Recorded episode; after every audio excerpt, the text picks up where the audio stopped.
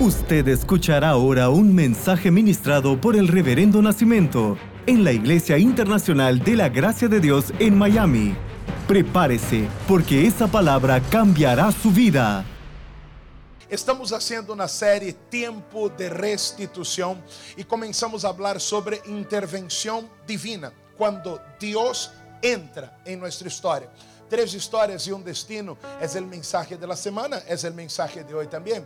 Hemos hablado e estamos hablando sobre a história de três mulheres, Sara, Ana e Elizabeth. Três histórias com muitas similitudes, um solo destino. Essas três mulheres eram estériles entendiendo por esterilidad la incapacidad de reproducción, la incapacidad de generar, de dar a luz, de tener hijos. Entendemos por esterilidad la incapacidad de fructificar.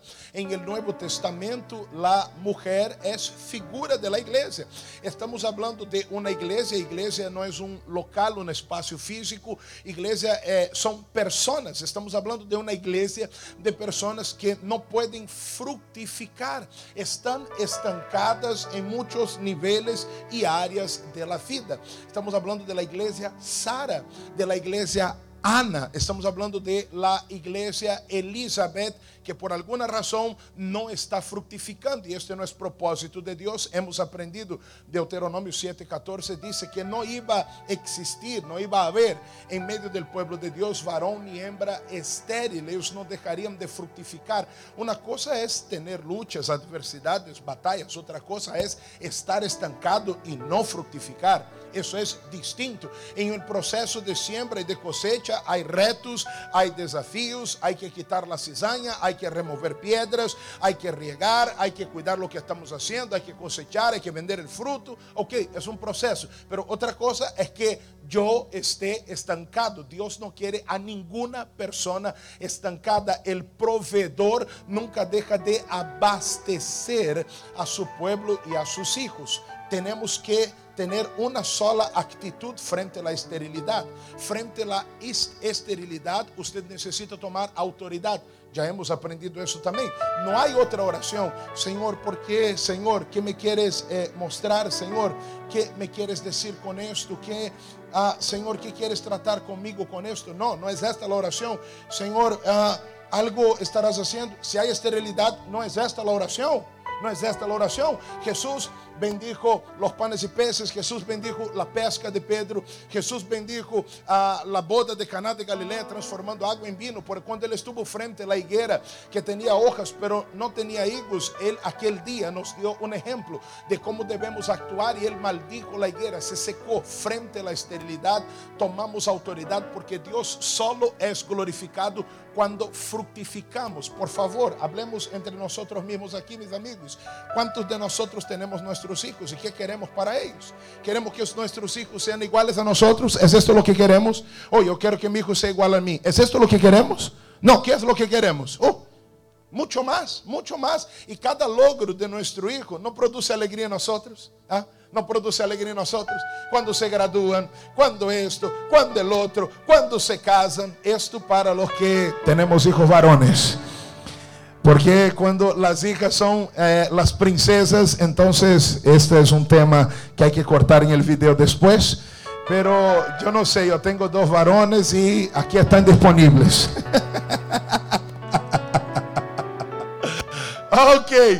Ah, entonces nuestra alegría es verlos bien. Oye, Dios es infinitamente más Padre que yo. Y la alegría de Dios es cuando yo fructifico también, bajo su palabra, pero fructificando. Así que hoy vamos a ejercer autoridad.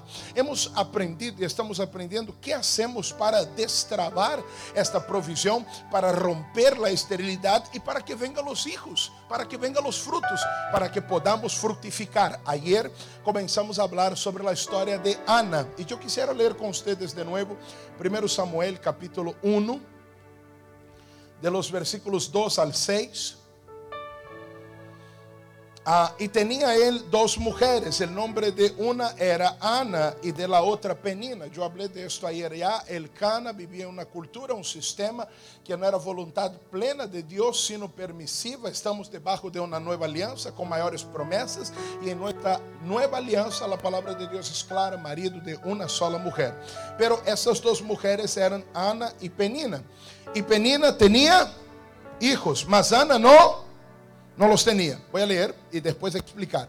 Y todos los años aquel varón subía de su ciudad para adorar y ofrecer sacrificios a Jehová de los ejércitos en Silo, donde estaban dos hijos de Elí, Ofni y Finés, sacerdotes de Jehová. Y cuando llegaba el día que el cano ofrecía sacrificio, daba a Penina su mujer, a todos sus hijos y a todas sus hijas, a cada uno su parte. Pero a Ana daba una parte escogida, porque amaba a Ana, aunque Jehová no le había concedido tener hijos. Y su rival la irritaba, enojándola y entristeciéndola, porque Jehová no le había concedido tener hijos. La Biblia comienza diciendo, Ana, Penina tenía hijos y Ana no los tenía. Ayer yo dije que ya es muy duro, muy duro no tener un hijo. Es muy duro eso ya. Los que tenemos hijos no nos damos cuenta de eso porque los tenemos. Pero hay gente que pasa 5, 10, 15 años de un matrimonio y los hijos no vienen. 17, 18, 20 años y los hijos no vienen. Usted sale a la calle y ve niños. Usted anhela niños, pero ellos nunca llegan. Usted encuentra a sus amigos y ellos te muestran fotos de sus hijos. Hay un dolor allí. Pero además de este dolor, Ana tiene a una rival que la irrita y comienza a tratar de decir que ella tiene hijos y Ana no los tiene. La primera cosa que les quiero decir hoy es cuidado con la comparación. Porque una de las cosas que roba fuerza, roba energía, quita nuestro enfoque es la comparación. Porque él tiene y yo no tengo. Porque ella tiene y yo no tengo. Porque para Él le sale y a mí no me sale. Porque ellos están creciendo y yo no estoy creciendo. Cuidado con esto. Y si hay algo que a Penina, que es la rival, y no tenemos lucha contra carne y sangre, entonces entendemos que esta rivalidad ahora para nosotros tiene un trasfondo y un contexto completamente espiritual. Si hay algo que a nuestro rival le encanta y lo va a hacer, es tratar de usar la comparación en la vida nuestra. Ah, porque mira la casa de él, mira la tuya, mira el carro de él, mira el tuyo, mira la paga de él, mira la tuya, mira, ustedes estudiaron juntos, ¿se acuerda? Ustedes estudiaron juntos y usted estudiaba mucho más que él, pero mira dónde él está ahora y mira dónde está usted ahora. Y esto comienza a enojarme, disgustarme eh, crear en mí una insatisfacción por lo que hay, por lo que tengo, porque no es aquello. Es esto lo que quiere el diablo. Acuérdate que el hombre compara, mide por lo que uno tiene. Este no es el criterio de Dios. Para Dios no se trata de lo que uno tiene, sino de quién uno es. Dios entra allá, ustedes se acuerdan de esta palabra, ¿verdad? Y Samuel comienza a comparar. Samuel mira los seis hijos, los seis hermanos de David. Y al mirar los seis dice, oh Eliab, oh, mira la altura del hombre, mira su postura, mira su fuerza. Este tiene porte de rey. Ciertamente este es. que está haciendo Eliab? que está haciendo, perdón, Samuel? Está comparando por lo que uno tiene. Este tiene altura, este tiene porte, este tiene pinta de ser, este tiene, por lo que uno tiene. Pero viene Dios y dice, eh, estás equivocado Samuel, porque yo no miro como el hombre mira. El hombre se enfoca en lo que uno tiene. Yo miro adentro, yo miro aquello que uno es. No se trata, escúcheme eso, no se trata de lo que tú tienes, se trata de quién es usted. Esto lo tiene que guardar no se trata de lo que yo tengo. Mientras usted crea que se trata de lo que usted tiene, usted caerá siempre cuando Satanás comience a comparar. Mira, mira la foto que puso. Mira dónde está viajando. Mira en qué restaurante está comiendo. Hace cuánto tiempo no voy. Para con eso, ese es demonio que te quiere debilitar, que te quiere robar la fuerza, que te quiere hacer algo por lo que eu vou dizer. Satanás hace todo isso com um objetivo, pero cuidado para com isso. Não se trata de lo que tenho, se trata de quem sou. Diga comigo, não se trata de lo que tenho, sino de quem sou. Diga de novo, não se trata de lo que tenho, sino de quem sou. Ah, pero não tienes isso, não tienes el outro. Ah, mira que todas tus amigas tienen marido. ¿Y usted? Ah, mira que todos tus amigos tienen esposa. ¿Y usted? Ah, mira que toda la gente tiene esto y usted. Pero Satanás, escúchame bien, escúchame bien, rival. No se trata de lo que tengo, sino de lo que yo soy. Dice Romanos capítulo 8, versículo 33. ¿Dónde está por aquí? ¿Quién acusará a los escogidos de Dios? Dios es el que los justifica. ¿Sabe quién soy yo? Yo soy un escogido de Dios. No se trata de lo que yo tenga, se trata de quién soy. Yo no voy a vencer por lo que tengo, voy a vencer por quién soy. Yo no voy a crecer por lo que tengo, sino por quién soy y quién soy. Somos escogidos de Dios. Alguien tiene que escribir esto en el Facebook en letras mayúsculas. Soy un escogido de Dios. Soy una escogida de Dios. Esto es lo que yo soy. Satanás a veces te compara. Y Satanás es tan duro cuando hablamos sobre el poder de la comparación que él te compara incluso con el mundo. Oh, mira, porque aquel no va a la iglesia y tiene una empresa. Aquel no diezma y mira todo lo que le sale. Aquel nunca ofrenda y mira cómo le va bien. Ah, usted está equivocado porque el evangelio nunca se trató de cosas. Nosotros predicamos una salvación eterna, una eternidad. Yo no puedo ver a alguien bien que se está condenando eternamente. 100 años no se comparan con mil años, con 10 millones de años, con 300 billones de años. Tu criterio está equivocado, pero Satanás se va a aprovechar de tu falta de visión y discernimiento y va a decir, él es badalao, él es mundo, es idólatra, es adúltero y tiene más de lo que tú tienes, Satanás. Pero él no es quien yo soy. Yo voy a vencer por lo que soy. Soy un escogido de Dios. Dice Deuteronomio capítulo 14, versículo 2. Porque eres pueblo santo a Jehová tu Dios. Y Jehová te ha escogido para que le seas un pueblo único de entre todos los pueblos que están sobre la tierra. Oye, yo soy único. Yo soy un escogido de Dios. Yo soy un escogido de Dios. Él me escogió para hacerme único en este mundo. Se trata de lo que yo soy. Voy a vencer porque es quien soy. A la puerta se va a abrir. Ah, yo no tengo los contactos que ella tiene. Sal de tu vida esta comparación hoy. Sal de tu vida este espíritu de comparación hoy. Pero si yo tuviera los contactos que Él tiene, si yo tuviera el crédito que Él tiene, para con esto. Voy a vencer por quien soy. Me encanta que tú tengas, ¿ok? Y Dios nos hace tener. Pero lo que tú tienes no es lo que te da la fortaleza. Quien te da la fortaleza es el proveedor. Y el proveedor está contigo. ¿Por quién es usted? El proveedor te levanta. ¿Por quién es usted? Yo te escogí. Y dice el Salmo 138. Jehová cumplirá su propósito en mí. Te escogí y en tu vida voy a cumplir mi propósito porque eres mi escogido. No se trata de lo que tengo, sino de quién soy. Pero mañana Satanás va a hacer lo siguiente. Mira él, mira la ropa que está usando él. Mira la ropa tuya. No más Satanás. Ya, penina, ya no te voy a dar mi fuerza trata de lo que tengo, se trata de quién soy. Soy un escogido de Dios. En el momento que la comparación pierda poder sobre tu vida, usted no estará más atado. Comienza usted a caminar en un otro nivel y en una otra esfera de bendición. Déjame continuar aquí. El versículo 4, 1 Samuel 1:4. E quando chegava o dia que Elcana oferecia sacrifício, dava a Penina sua mulher, a todos seus filhos e a todas suas hijas, cada um sua parte. Pero a Ana lhe dava uma parte escogida, porque amava a Ana. A Ana lhe dava uma parte escogida, porque amava a Ana. Ah, pero Versículo 6, su rival la irritaba, enojándola, entristeciéndola, porque Jehová no le había concedido tener hijos. Así hacía cada año cuando subía a la casa de Jehová, la irritaba, así por lo cual Ana lloraba y no comía, por lo cual Ana lloraba y no comía. Mira, es cierto que a Ana le falta algo. ¿Qué le falta a Ana? El hijo. El hijo le falta a Ana. Pero hay algo que Ana también tiene. Y es el amor de su esposo. ¿verdad? Ella tiene una parte escogida de parte de Él. El amor que Él tiene hacia ella supera cualquier otra cosa, pero Ana solo tiene ojos para lo que falta. Cuidado, porque a veces hay personas que solo miran lo que falta. No, es que mi cónyuge no tiene eso, no tiene el otro, solo ve defectos. Cuidado, eso te roba energía.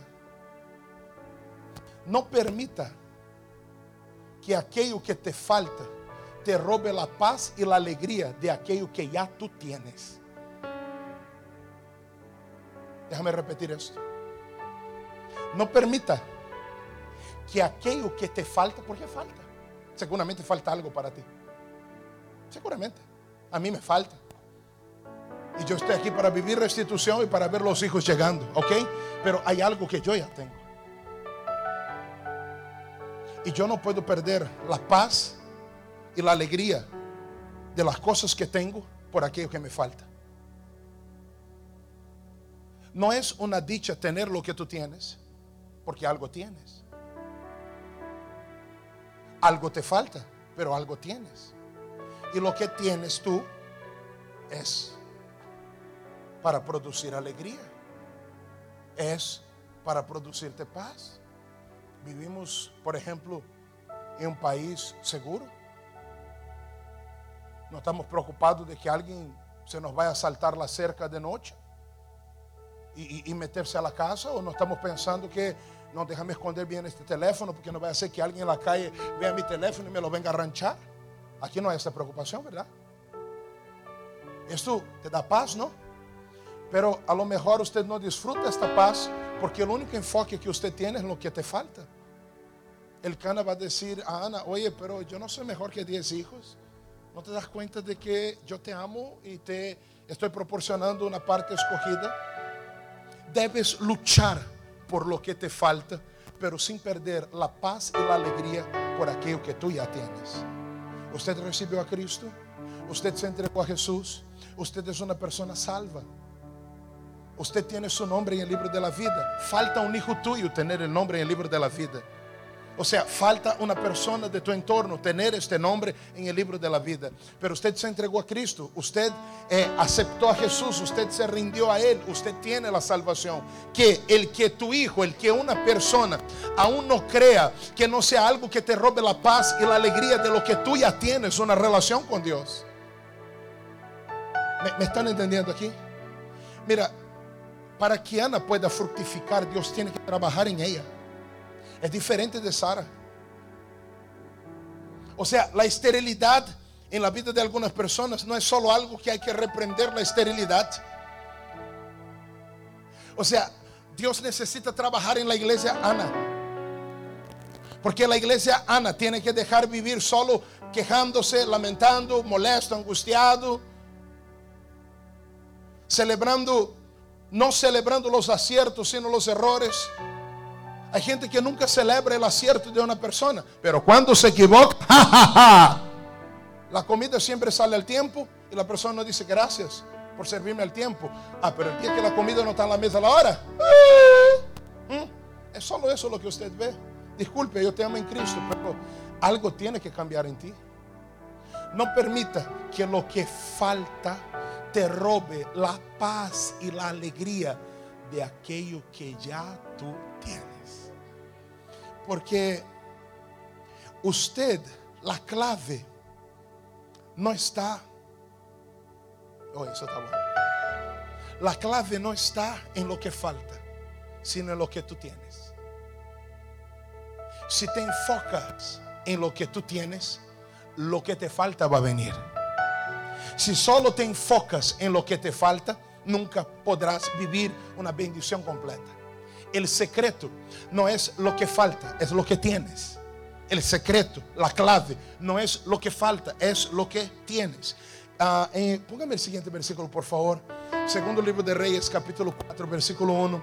Una de las mujeres, una mujer de las mujeres de los, de, de los hijos de los profetas, clamó a Eliseo diciendo, tu siervo, mi marido, ha muerto. Y tú sabes que tu siervo era temeroso de Jehová.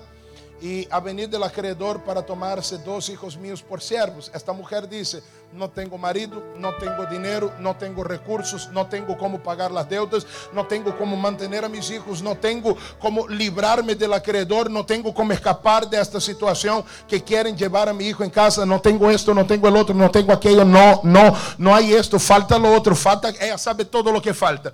Pero el hombre de Dios solo le pregunta una cosa, ah, y le dijo Eliseo, ¿Qué te haré yo? Declárame qué tienes. Ok, hasta ahora me has hablado de lo que falta. Pero dime tú, ¿qué tienes? Porque la clave no es lo que falta. Eh, no se trata de lo que falta, se trata de lo que tienes. ¿Qué tienes? Es lo que Eliseo pregunta a ella. Dime lo que tú tienes. Y ella dice, tu sierva ninguna cosa tiene. Ah, mira, y la gente es así, ¿verdad? No, yo no tengo nada. No, a mí nadie me escucha, yo no tengo nada. No, no, no, no, no. ¿Qué tienes? Porque algo tienes. Y si te enfoca en lo que tienes, a partir de lo que tienes, va a llegar lo que te falta. A partir de lo que tengo, me va a llegar lo que me falta. Diga, a partir de lo que tengo, vendrá lo que me falta. Eso está bueno. Vamos a decirlo de nuevo. A partir de lo que tengo, vendrá lo que me falta. ¿Qué tienes? Esta mujer tenía un poco de aceite. Y para los que conocemos la historia, a partir de este poquito de aceite, a partir de lo que ella tiene, le va a venir lo que le falta. Se van a llenar todas las vasijas de aceite que ella consiga a partir de lo que ella tiene. Ah, eso es tremendo. A partir de lo que tengo vendrá lo que me falta. ¿Qué tienes? Cinco panes y dos peces. Perfecto. A partir de lo que tengo vendrá lo que me falta. No te enfoques tanto en lo que te falta, porque la clave está en lo que tienes. Cinco panes y dos peces, listo. A partir de lo que tengo vendrá lo que me falta. Y todos comieron, quedaron saciados y sobró. ¿De dónde salió esto? A partir de lo que ellos tenían. ¿Qué tienes? No, Señor, que el pueblo no me escuche, Faraón no me va a escuchar y nadie me va a escuchar. ¿Qué tienes en tu mano? Bueno, una vara, listo. A partir de lo que tienes, vendrá lo que te falta. Listo. Estira tu vara, levanta tu vara, abre el mar, golpea la piedra con la vara, haz esto con la vara. A partir de lo que él tenía, una vara, vino todo lo que faltaba. ¿Qué tienes? Cinco piedras lisas. Eso es lo que tengo. No tengo espada, no tengo escudo, ni lo sé usar. Si lo tuviera, ni sabría cómo usarlo. ¿Qué tienes? Piedras. Ok. A partir de lo que tienes, vendrá lo que te falta. Y ahora la pregunta es, ¿qué tiene usted? Pastor, yo no tengo nada. Del griego nadita, del latín naduntus.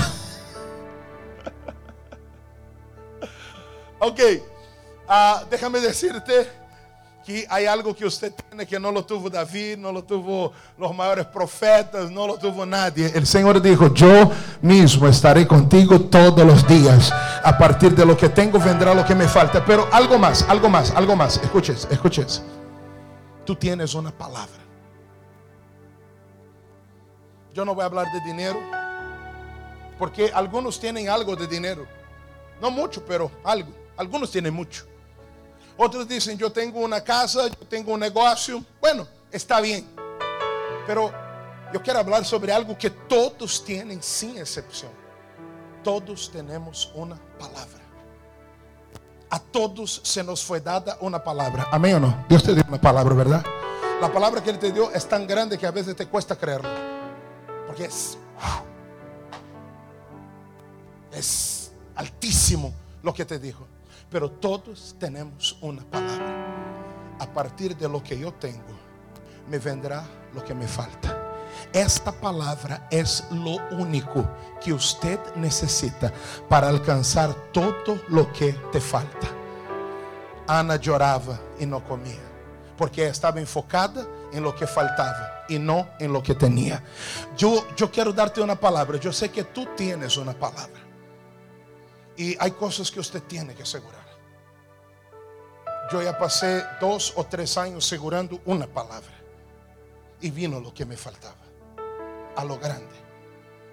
Mira, tú tienes que entender que se trata de lo que tú tienes. La palabra es viva, eficaz, no vuelve vacía. La palabra es Dios en acción, es el mecanismo de Dios para crear, para traer a la existencia. Es una palabra. Una persona eh, sabia eh, siempre dirá, Dios, dame una palabra. Porque cuando tienes una palabra, atrapaste a Dios a tu lado. Cuando tú dices, Dios, tú me dijiste. Uf. No, no, no se trata, Señor, de yo queriendo forzar tu mano. No se trata de yo diciendo, Dios, pon tu mano aquí, te estoy diciendo. No, no, no, Señor, se trata de lo que tú me dijiste. Ok, yo te voy a liberar una palabra de Dios esta mañana. Ok, Ana no comía, Ana lloraba, pero ella no entendía que aquello que yo tengo va a traer aquello que me falta. Ok, ¿y cuál es entonces esta palabra? Ponga para mí, por favor, Jeremías capítulo 31, versículos 16 y 17. Pero ahora esto dice el Señor. Facebook, amigos, esta palabra viene para ustedes. A alguien le estoy hablando ahí ahora. Porque tú has estado diciendo, no tengo nada, no tengo nada. Sí, tú tienes una palabra. Y por aquello que tú tienes vendrá lo que te falta. Pero ahora esto dice el Señor. No llores más. No, Ana, iglesia, Ana, iglesia, Ana, te falta esto, te falta aquello. No llores más porque te recompensaré, dice el Señor. Tus hijos volverán a ti desde la tierra lejana del enemigo. 17. Hay esperanza para tu futuro, dice el Señor. Tus hijos volverán a su propia tierra. Vamos a dar un aplauso al Señor. Oye, no llores más te voy a recompensar. Hay esperanza para tu futuro. Las cosas no van a quedar como están. Oye, este momento que estás viviendo hoy no representa toda la vida que te queda. Hay esperanza. Hay algo que está por venir. Te voy a recompensar. Los hijos volverán. Estoy estéril. Estoy estéril. No veo los hijos que un día tuvo. No veo los frutos, los resultados que un día tuve. Pero hay esperanza.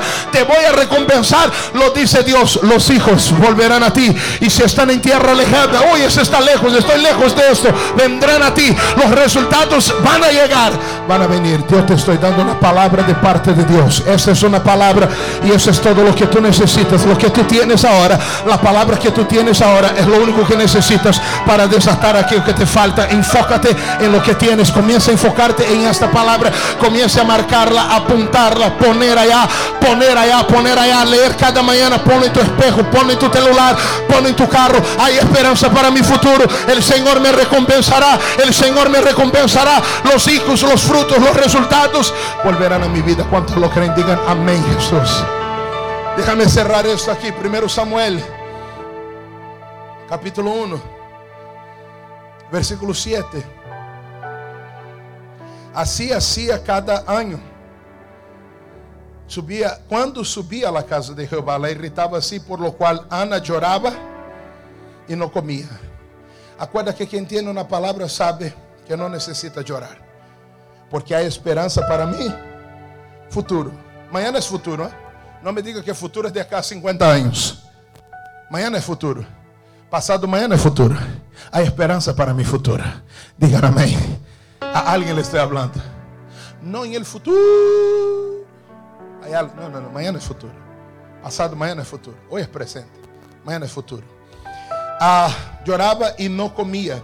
Interesante, yo dije esto ayer y quería volver a hablar de eso rápidamente hoy. La irritaba así, por lo cual, ah, de nuevo, así hacía cada año cuando subía a la casa de Jehová.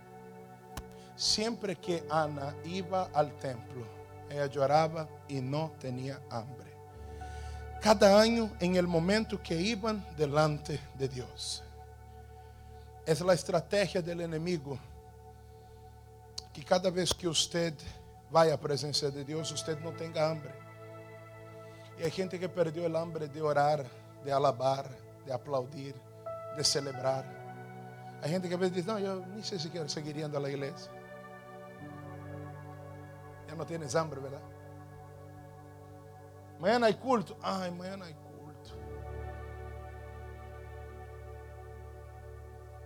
Es como mañana hay dentista, ¿no?